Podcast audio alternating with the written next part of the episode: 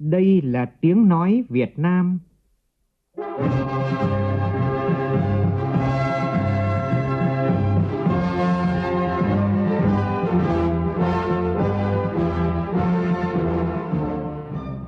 là tiếng nói Việt Nam, phát thanh từ Hà Nội, thủ đô nước Cộng hòa xã hội chủ nghĩa Việt Nam.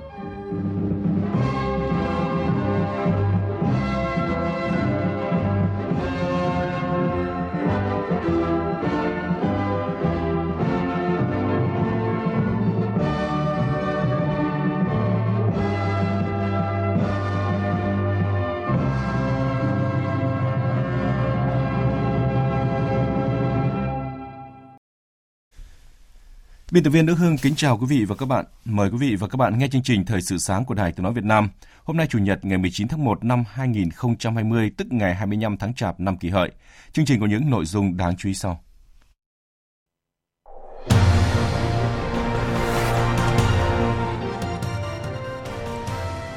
Thủ tướng Nguyễn Xuân Phúc dự chương trình Tết vì người nghèo và nạn nhân chất độc da cam và phát động chương trình nhắn tin ủng hộ người nghèo, người kém may mắn được đón Tết đủ đầy hơn. Các địa phương khu vực Trung Du và Đồng bằng Bắc Bộ chuẩn bị lấy nước đợt 1 gieo cấy vụ đông xuân 2019-2020. Khu vực Đông Bắc Bộ bao gồm thủ đô Hà Nội trời chuyển rét đậm từ hôm nay. Bắt giữ 10 đối tượng lừa đảo qua mạng với số tiền chiếm đoạt lên tới 500 tỷ đồng. Trong phần tin thế giới, Liên Hợp Quốc cảnh báo sự can thiệp của nước ngoài gây chia rẽ nội bộ Libya. Hộp đen của máy bay chở khách bị rơi tại Iran hồi đầu năm làm 176 người thiệt mạng sẽ được chuyển giao cho Ukraine để đọc dữ liệu. Chương trình có bình luận nhan đề Thỏa thuận thương mại Mỹ-Trung giai đoạn 1 tiềm ẩn nhiều rủi ro.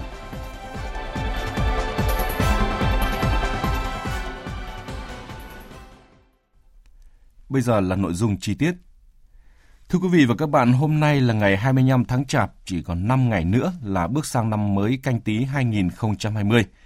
Ở thời điểm này, không chỉ người dân tất bật chuẩn bị cho một năm mới sắp đến, mà những người đứng đầu đảng, nhà nước bằng những hành động, việc làm cụ thể đi đến từng nơi, chia sẻ và động viên, mang Tết đến cho rất nhiều mảnh đời cảnh ngộ. Tối qua tại thành phố Hồ Chí Minh, Thủ tướng Nguyễn Xuân Phúc dự chương trình Sức mạnh nhân đạo 2020 với chủ đề Tết vì người nghèo và nạn nhân chất độc da cam Xuân canh tí 2020. Chương trình do Trung ương Hội chữ thập đỏ Việt Nam tổ chức. Phát biểu tại chương trình, nhấn mạnh hãy trao đi yêu thương để nhận về hạnh phúc. Thủ tướng kêu gọi các cơ quan, các tổ chức, các doanh nghiệp, nhà hảo tâm và các tầng lớp nhân dân tiếp tục chung sức với Đảng và Nhà nước trợ giúp ngày càng hiệu quả hơn cho người nghèo, người có hoàn cảnh khó khăn trong xã hội để mọi người dân đều được hưởng những thành quả phát triển của đất nước ta. Phóng viên Vũ Dũng phản ánh.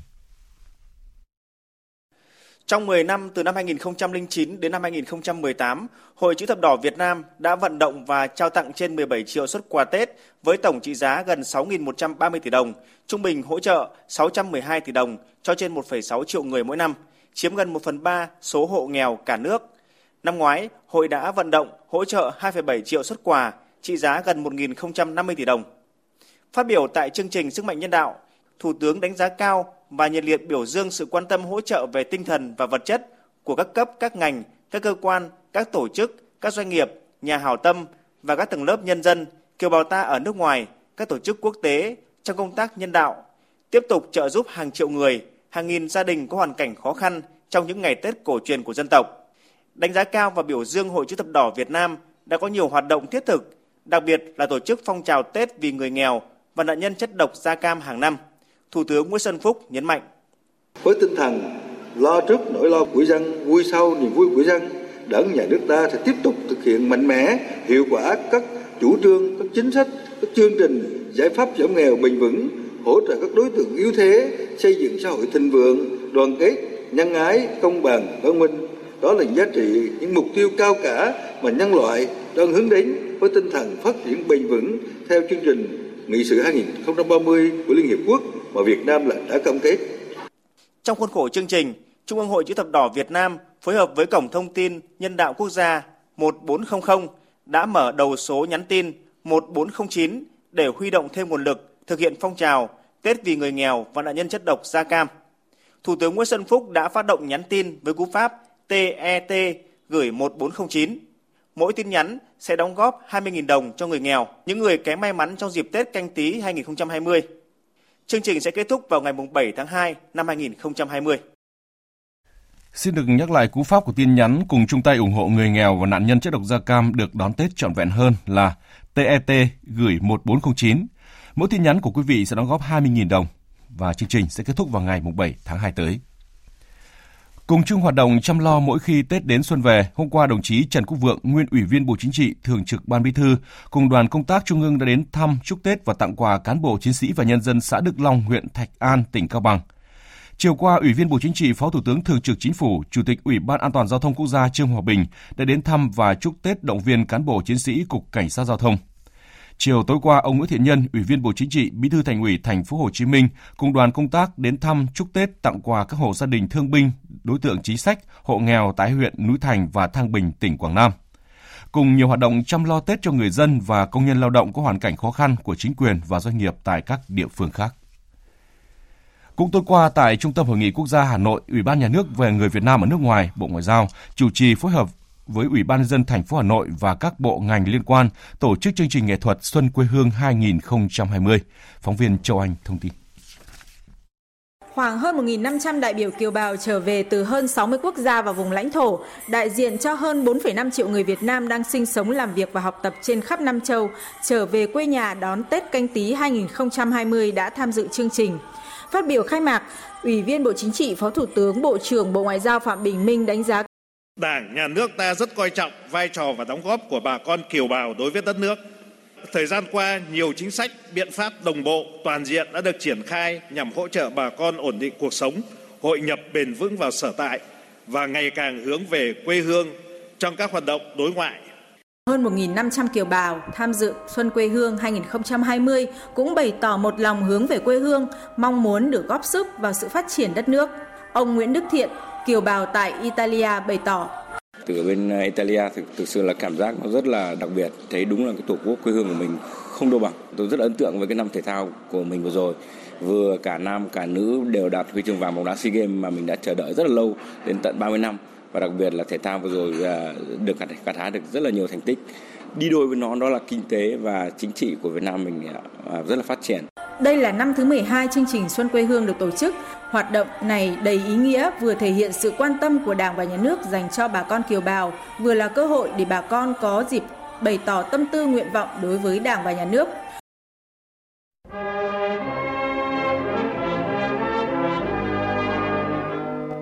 Nâng cao năng lực lãnh đạo và sức chiến đấu của Đảng, xây dựng Đảng ta thật sự trong sạch vững mạnh là đạo đức, là văn minh.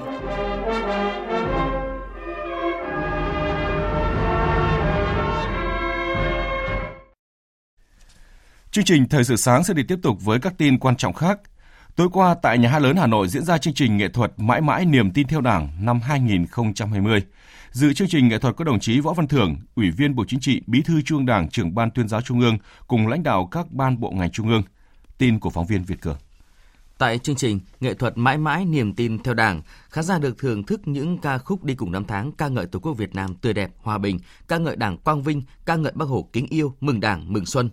Phần 2 của chương trình khán giả có dịp giao lưu với khách mời là nhà báo Hà Đăng, nguyên ủy viên Trung ương Đảng, trưởng ban tư tưởng văn hóa Trung ương về vai trò của Đảng trong đấu tranh giải phóng dân tộc và trong xây dựng đất nước ngày nay.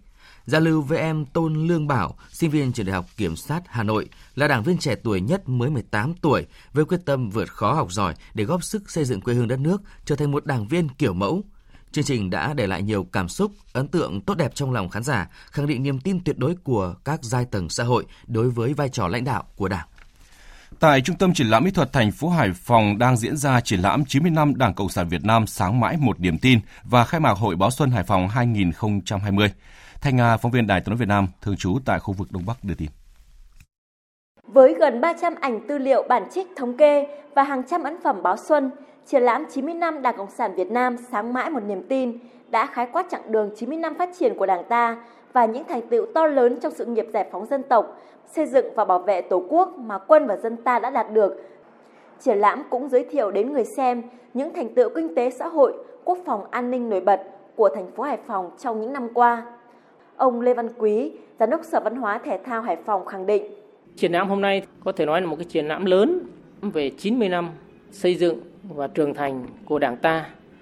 Với cái số lượng khán giả, bạn đọc tham gia rất là đông, triển lãm này có ý nghĩa lan tỏa giáo dục về truyền thống cách mạng, tìm hiểu về Đảng, đặc biệt qua đó tạo cái niềm tin giáo dục truyền thống cho các cái thế hệ, đặc biệt là thế hệ trẻ về Đảng Quang Vinh và về cái sự phát triển à, đầy tự hào của thành phố Hải Phòng trong những năm tháng qua. Những ngày cuối năm này, tình hình giao thông đi lại là một trong những vấn đề được người dân đặc biệt quan tâm. Tại Hà Nội, giao thông dịp cận Tết khá căng thẳng, đường phố gần như lúc nào cũng đông đúc, không chỉ riêng trong giờ cao điểm. Tại nhiều tuyến đường trên địa bàn thành phố, lượng phương tiện tăng đột biến. Bộ Công an đã đồng ý tăng cường cho Công an thành phố Hà Nội 500 học viên cảnh sát. Các học viên này sẽ được chuyển về phòng cảnh sát giao thông để hỗ trợ lực lượng điều tiết, hướng dẫn giao thông trên đường. Thành phố Hà Nội cũng có 30 tổ công tác 141 chốt trực dịp Tết nhằm đảm bảo một mùa Tết canh tí an toàn, hạn chế tai nạn giao thông, các loại tội phạm. Đến thời điểm này, Công an thành phố Hồ Chí Minh đã triển khai đợt cao điểm tấn công chấn áp tội phạm, đảm bảo an toàn giao thông, phòng cháy chữa cháy. Đợt cao điểm kéo dài 2 tháng từ trước đến sau Tết Nguyên đán. Hiện toàn bộ 100% quân số được huy động trực chiến, tuần tra kiểm soát, Cục An ninh mạng và Phòng chống tội phạm sử dụng công nghệ cao phối hợp với Công an tỉnh Quảng Nam vừa phát hiện và triệt phá một ổ nhóm lừa đảo chiếm đoạt tiền của người dân thông qua số điện thoại do chúng giả lập. Trong số 10 đối tượng bị bắt thì có hai đối tượng là người Malaysia, 8 đối tượng là người Việt Nam. Tin cho biết. Thủ đoạn của chúng là thiết lập tổng đài VIP, giả lập số điện thoại tiếp nhận thông tin tố cáo tội phạm của Bộ Công an, sau đó phân vai giả danh công an, viện kiểm sát, gọi điện đe dọa các bị hại liên quan đến các vụ án đặc biệt nghiêm trọng như rửa tiền, buôn bán ma túy. Mục đích để yêu cầu bị hại lập tài khoản mới, đăng ký Internet Banking, chuyển tiền vào tài khoản mới và cài ứng dụng giả mạo của Bộ Công an do chúng giả lập. Ngay sau khi cài xong, tiền sẽ bị chuyển sang tài khoản khác mà chính các bị hại không hề hay biết toàn bộ tiền trong tài khoản của mình đã bị chiếm đoạt. Chỉ tính từ tháng 9 năm ngoái đến thời điểm này đã có gần 90 bị hại bị các đối tượng trong ổ nhóm này lừa đảo chiếm đoạt hàng chục tỷ đồng. Căn cứ số lượng thẻ ngân hàng bước đầu thu được của các đối tượng, ước tính số tiền các đối tượng đã chiếm đoạt của các bị hại trên khắp cả nước lên đến hơn 500 tỷ đồng. Hiện cơ quan công an đang khẩn trương hoàn tất thủ tục khởi tố vụ án, khởi tố bị can để điều tra mở rộng. Một thông tin về sản xuất nông nghiệp cần lưu ý là bắt đầu từ 0 giờ sáng mai, các địa phương khu vực Trung Du và đồng Bắc Bắc Bộ sẽ thực hiện việc lấy nước đợt 1 gieo cấy lúa vụ đông xuân 2019-2020. Trong đợt 1 này, các địa phương sẽ lấy nước trong thời gian 4 ngày đến 24 giờ ngày 23 tháng 1 tới để đảm bảo tận dụng tối đa nguồn nước bổ sung từ các hồ chứa thủy điện. Theo khuyến cáo của Tổng cục Thủy lợi, các địa phương cần theo dõi chặt chẽ các thông tin liên quan đến nguồn nước. Ngay khi nguồn nước cho phép, tổ chức vận hành công trình thủy lợi lấy nước để thao rửa hệ thống thủy lợi đảm bảo chất lượng nước theo quy định hiện hành, đồng thời trữ nước vào hệ thống kênh, trục, ao đầm, các vùng trũng và đưa nước lên ruộng để phục vụ làm đất và gieo cấy đặc biệt ưu tiên cấp nước cho các vùng khó khăn về nguồn nước. Lưu ý, nguồn nước sẽ đảm bảo cho một số công trình thủy lợi tại các tỉnh Phú Thọ, Vĩnh Phúc và thành phố Hà Nội lấy nước sớm hơn thời điểm 0 giờ ngày 20 tháng 1 năm 2020. Bộ trưởng Bộ Nông nghiệp và Phát triển Nông thôn Nguyễn Xuân Cường yêu cầu. Phải vận hành một cách khoa học, làm sao hiệu quả của ba đợt lấy nước này đủ nước phục vụ cho 546.000 ha đã đành. Như thứ hai phải đủ để chuẩn bị cho công tác tưới dưỡng công tác dự phòng, tính toán hợp lý cái cơ cấu giống lúa bằng những tổ hợp giống ngắn ngày. Năm nay có một cái đặc điểm ăn tết xong thì mới vào vụ cấy. Rất đoàn hoàng, nhưng chúng ta phải chuẩn bị trước thật kỹ để tập trung cấy cao độ từ sau lập xuân mùng 4 tháng 2 mà cho đến kết thúc trước 28 tháng 2 cố gắng phấn đấu là chỉ có 10 năm 20 ngày phải xong hết. 546.000 hecta thì như vậy không chỉ góp phần là tiết kiệm nước mà đây còn là biện pháp canh tác tốt để đạt năng suất cao nhất. Trước khi chuyển sang phần tin thế giới là những thông tin về thời tiết ngày hôm nay, quý vị chú ý đón nghe để có sự chuẩn bị về trang phục, phương tiện phù hợp cho mình cho lộ trình di chuyển ngày hôm nay. Xin mời biên tập viên Phương Anh. Thưa quý vị và các bạn, sáng sớm ngày hôm nay thì không khí lạnh đã tăng cường đến sát biên giới phía Bắc nước ta. Dự báo ngày và đêm nay thì không khí lạnh sẽ tăng cường xuống các tỉnh phía Đông Bắc Bộ và Bắc Trung Bộ, sau đó ảnh hưởng đến một số nơi ở phía Tây Bắc Bộ. Khu vực Hà Nội tiếp tục có mưa và mưa nhỏ trời rét đậm và do ảnh hưởng của không khí lạnh tăng cường nên các tỉnh ở Bắc Bộ và Bắc Trung Bộ có mưa nhỏ mưa phùn. Trong một hai ngày tới ở Bắc Bộ và Bắc Trung Bộ tiếp tục rét, riêng phía Đông Bắc Bộ và Thanh Hóa trời rét đậm. Thời tiết khu vực Tây Nguyên và Nam Bộ những ngày cận Tết tiếp tục ổn định. Trên biển, ở Bắc Vịnh Bắc Bộ, vùng biển phía Đông Bắc của khu vực Bắc Biển Đông, vùng biển phía Tây của khu vực Nam Biển Đông, bao gồm cả vùng biển phía Tây quần đảo Trường Sa có gió Đông Bắc mạnh cấp 6, giật cấp 7 biển động, sóng biển cao từ 2 đến 3 mét. Chương trình Thời sự sáng sẽ đi tiếp tục với phần tin thế giới. Đặc phái viên Liên Hợp Quốc tại Libya, Ghassan Salame, kêu gọi các quốc gia bên ngoài chấm dứt sự can thiệp vào cuộc xung đột ở Libya với cảnh báo là sự can thiệp của nước ngoài gây chia rẽ nội bộ Libya. Theo đặc phái viên Salame, Libya kêu gọi sự giúp đỡ của các thế lực nước ngoài. Tuy nhiên, sự can thiệp của quốc tế chỉ khoét sâu thêm sự chia rẽ trong nội bộ người Libya và do đó vòng luẩn quẩn này cần phải được chấm dứt. Đặc phái viên Salame cho biết hội nghị tại Berlin do Liên Hợp Quốc bảo trợ vào hôm nay cũng sẽ tìm cách củng cố lệnh ngừng bắn tại Libya thành một lệnh ngừng bắn thực sự với sự giám sát chia tách các nhóm đối địch, tái bố trí vũ khí hạng nặng ra khu vực bên ngoài các khu đô thị.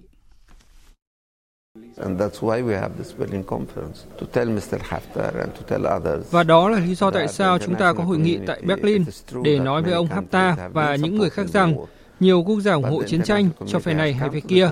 Họ đang mạo hiểm bằng cách thúc đẩy cuộc chiến. Tôi hy vọng rằng các bên sẽ đạt được kết quả tại hội nghị này.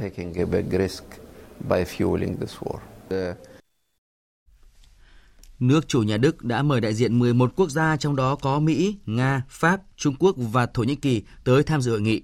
Đức cũng mời đại diện của các bên đối lập tại Libya gồm tướng Haftar và người đứng đầu chính phủ đoàn kết dân tộc Libya Paes Ansaray. Về vụ máy bay của Ukraine bị bắn rơi trên bầu trời Iran hồi đầu năm khiến toàn bộ 176 người trên máy bay thiệt mạng, một quan chức của tổ chức hàng không Iran cho biết hộp đen của chiếc máy bay này sẽ được chuyển giao cho Ukraine để đọc dữ liệu. Cơ quan điều tra tai nạn thuộc Tổ chức Hàng không Iran cho biết hộp đen này không thể đọc được ở Iran và theo đề nghị của phía Ukraine nó sẽ được gửi tới Ukraine. Nếu Ukraine không giải mã được, hộp đen này sẽ được chuyển giao cho Pháp với cùng mục đích.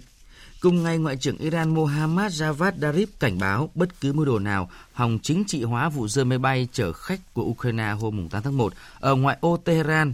Ông Zarif cho rằng phải tránh việc chính trị hóa thảm họa này và nên tập trung vào các gia đình nạn nhân. Trước đó, ngày 17 tháng 1, lãnh đạo tối cao Iran Ali Khamenei cho rằng các kẻ thù của Iran đã lợi dụng vụ rơi máy bay này hòng xúi dục và kích động tư tưởng chống Tehran cũng như giảm nhẹ vụ Mỹ giết hại chỉ huy cấp cao của Iran. Vụ việc xảy ra trong bối cảnh căng thẳng Mỹ và Iran lên cao với các cuộc không kích và tấn công trả đũa bằng tên lửa. Taliban tuyên bố sẵn sàng giảm hoạt động quân sự trước khi ký thỏa thuận với Mỹ. Theo người phát ngôn của lực lượng Taliban Suhail Sahin, lực lượng này muốn đạt được một thỏa thuận với Mỹ trước cuối tháng này và sẵn sàng giảm bớt các hoạt động quân sự trước khi ký thỏa thuận. Theo ông Sahin, Taliban lạc quan có thể ký thỏa thuận với Mỹ trước cuối tháng này và kế hoạch giảm bớt hoạt động giao tranh trên khắp cả nước cũng sẽ bao gồm giảm tấn công các mục tiêu của quân đội Afghanistan. Tuyên bố của ông Stein được đưa ra trong bối cảnh Taliban và Mỹ vừa tổ chức cuộc đàm phán trong tuần này tại Doha ở Qatar. Hãng tin Reuters dẫn hai nguồn thạo tin đề nghị giấu tên cho biết, thủ lĩnh hàng đầu của Taliban nhất trí sẽ thực thi lệnh ngừng bắn kéo dài 10 ngày một khi thỏa thuận hòa bình được ký kết tại Doha và sẽ giảm các cuộc tấn công nhằm vào các mục tiêu liên quan tới chính phủ Afghanistan. Nội các mới của Mozambique tuyên thệ nhậm chức sau khi Tổng thống nước này Filipe Nyusi công bố thành phần nội các nhiệm kỳ 2020-2025 gồm Thủ tướng và 17 Bộ trưởng. Theo đó, Thủ tướng Rosario tiếp tục được bổ nhiệm giữ chức vụ này. Trong danh sách 17 bộ trưởng có 4 vị trí giữ nguyên như nhiệm kỳ trước đó. Hai bộ trưởng thay đổi vị trí và 11 gương mặt lần đầu có mặt trong cơ quan hành pháp cao nhất của quốc gia miền Nam châu Phi này, thể hiện quyết tâm của Tổng thống Nyusi trong cải cách điều hành.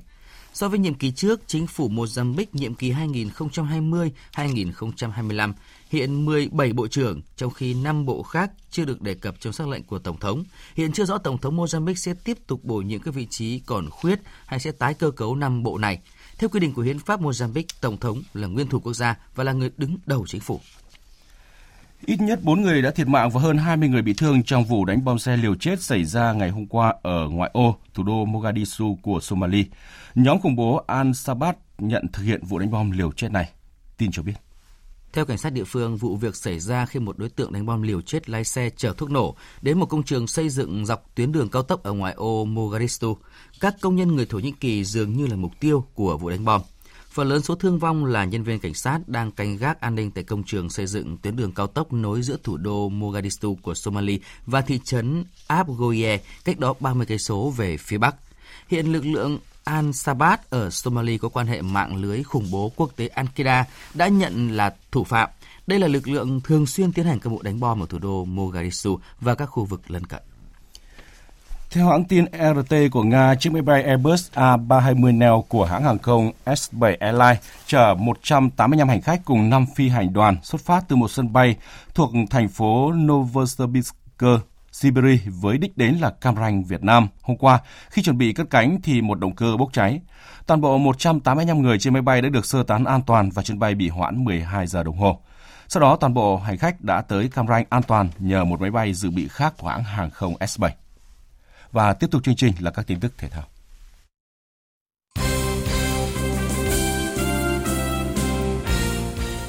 U23 Thái Lan đã chính thức dừng bước ở tứ kết U23 châu Á 2020 sau trận thua tối thiểu 0-1 trước U23 Ả Rập Xê Út tối qua.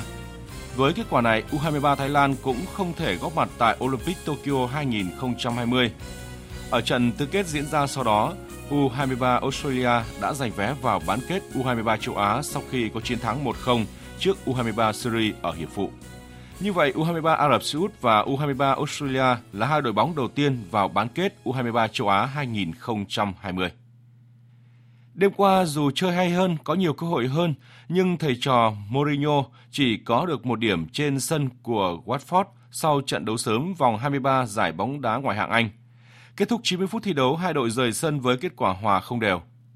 Trận hòa trước Watford là trận thứ ba liên tiếp ở Premier League, Tottenham không thể ghi bàn. Kết quả một số trận đấu đáng chú ý khác như là Arsenal có trận hòa một đều trước Sheffield United, tỷ số một đều cũng là kết quả của trận đấu giữa Brighton và Aston Villa. Mặc dù chỉ phải gặp đối thủ dưới cơ Crystal Palace lại được thi đấu trên sân nhà, nhưng Man City đã phải chia điểm với Crystal Palace với tỷ số hòa hai đều. Câu lạc bộ Norwich City có chiến thắng xít sao 1-0 trước Bournemouth. Southampton đánh mất 3 điểm khi để Wolverhampton giành chiến thắng với tỷ số 3-2. Thưa quý vị và các bạn, sau gần 2 năm chìm trong vòng xoáy xung đột về lợi ích kinh tế, Mỹ và Trung Quốc đã chính thức ký thỏa thuận thương mại giai đoạn 1 tại Nhà Trắng. Đây là sự kiện thu hút sự quan tâm đặc biệt của dư luận bởi nó đánh dấu bước đi đầu tiên của hai nền kinh tế lớn nhất thế giới trong việc giải quyết cuộc chiến thương mại hao tiền tốn của kéo dài hàng năm cũng như cài đặt lại mối quan hệ thương mại song phương. Tuy nhiên, giới chuyên gia đánh giá dù thỏa thuận thương mại này là cần thiết nhưng vẫn còn tiềm ẩn nhiều rủi ro. Bình luận của biên tập viên Quỳnh Hoa nhan đề thỏa thuận thương mại Mỹ-Trung giai đoạn 1 tiềm ẩn nhiều rủi ro qua sự thể hiện của phát thanh viên Hồng Huệ. Mời quý vị và các bạn cùng nghe. Trọng tâm của thỏa thuận thương mại Mỹ-Trung giai đoạn 1 là việc Trung Quốc cam kết mua thêm ít nhất 200 tỷ đô la hàng nông sản, dịch vụ và các hàng hóa khác của Mỹ trong 2 năm. Đổi lại, Washington sẽ không áp thuế đối với 160 tỷ đô la hàng hóa của Trung Quốc, đồng thời hạn chế một số mức thuế đã áp với hàng hóa Trung Quốc. Thỏa thuận đạt được sau 13 vòng đàm phán và phải mất thêm không ít thời gian nữa mới có thể ký kết chính thức, nhưng đã mở ra một kỷ nguyên mới cho quan hệ Mỹ-Trung, là cơ sở để hai bên có cái nhìn lạc quan hơn về các bước đàm phán tiếp theo. Tổng thống Donald Trump coi thỏa thuận thương mại Mỹ-Trung là chiến thắng lớn khi ông chuẩn bị bước vào năm bầu cử 2020. Do thỏa thuận này có thể giúp ông ghi điểm chính trị ở khả năng đàm phán thương mại và giúp giảm bớt nguy cơ suy thoái, thúc đẩy thị trường chứng khoán, phần nào giúp ông lấy lại niềm tin của cử tri. Còn phía Trung Quốc, thỏa thuận sẽ giúp cải thiện triển vọng thương mại, giảm bớt khả năng phải triển khai gói kích cầu quy mô lớn nhằm thúc đẩy nền kinh tế. Với việc hai bên đều muốn hạ nhiệt cuộc chiến thương mại kéo dài suốt 18 tháng qua, làm cản trở tăng trưởng toàn cầu. Đây cũng được coi là bước đi đầu tiên hướng đến một thỏa thuận thương mại toàn diện hơn giữa hai nền kinh tế lớn nhất thế giới. Tuy vậy, bản thỏa thuận chỉ có thể mang tính tạm thời mà chưa giải quyết được vấn đề căn cốt. Đó là những bất đồng có thể sẽ nảy sinh liên quan đến quy mô của các thương vụ mua nông sản Mỹ và việc thực thi thỏa thuận. Thực tế, chưa bao giờ Trung Quốc mua quá 26 tỷ đô la hàng nông sản của Mỹ trong một năm, nên mục tiêu Trung Quốc mua thêm 50 tỷ đô la hàng nông sản Mỹ trong tổng số hàng hóa trị giá 200 tỷ đô la là khó có thể thực hiện được. Trong khi đó, việc thực thi các điều khoản về sở hữu trí tuệ và chuyển giao công nghệ cũng bị xem là vấn đề nan giải khi hiện chưa có một cơ chế giám sát hay trọng tài độc lập về vấn đề này để đảm bảo hai bên sẽ giữ cam kết của mình trong thời gian tới. Bởi vậy, dư luận hoài nghi về mức độ tuân thủ thỏa thuận của cả hai bên khi mà các điều khoản về việc thực thi thỏa thuận hiện vẫn còn khá mơ hồ. Thậm chí có những lo ngại bản thỏa thuận có thể bị vô hiệu khi Mỹ có thể đơn phương hồi sinh thuế quan nếu họ cho rằng Trung Quốc không thực hiện đúng các cam kết. Theo giới phân tích, thỏa thuận thương mại Mỹ-Trung giai đoạn 1 dù được ký kết để hạ nhiệt căng thẳng giữa hai bên, nhưng không đồng nghĩa với việc kết thúc cuộc chiến thương mại mà chỉ là sự đình chiến tạm thời. Các cuộc đàm phán thương mại Mỹ-Trung giai đoạn 2 sẽ còn tiềm ẩn rủi ro với nhiều đề tài gai góc xoay quanh vấn đề trợ cấp hay chính sách doanh nghiệp. Bên cạnh đó, cuộc bầu cử Tổng thống Mỹ dự kiến diễn ra vào tháng 11 tới được coi là sự kiện quan trọng cho tương lai của quan hệ thương mại Mỹ-Trung sẽ tác động không nhỏ tới tiến trình đàm phán này.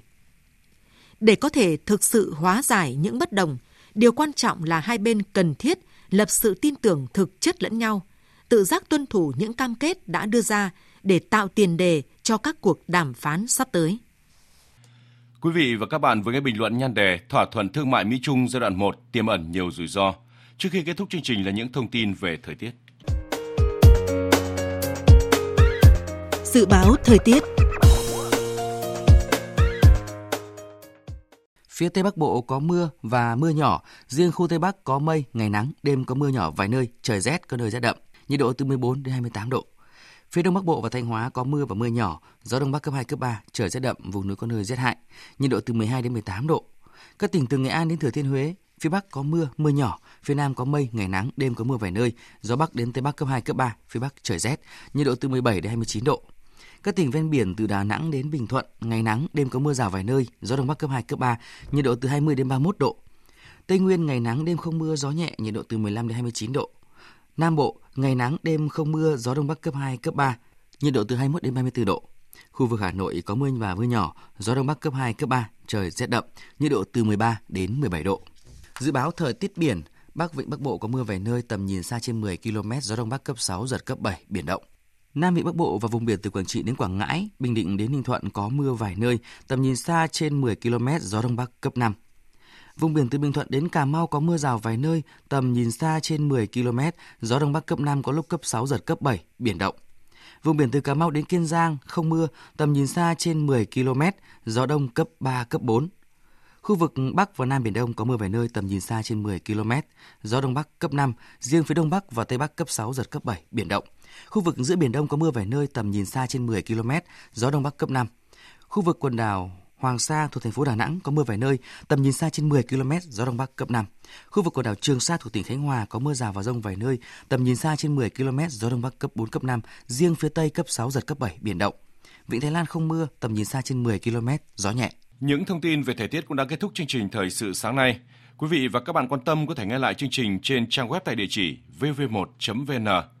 Chương trình do biên tập viên Đức Hưng biên soạn và thực hiện với sự tham gia của biên tập viên Phương Anh, phát thanh viên Sơn Tùng và kỹ thuật viên Hà Hùng. Chỉ trách nhiệm nội dung Nguyễn Thị Tuyết Mai. Cảm ơn quý vị và các bạn đã để tâm lắng nghe. Xin chào và hẹn gặp lại.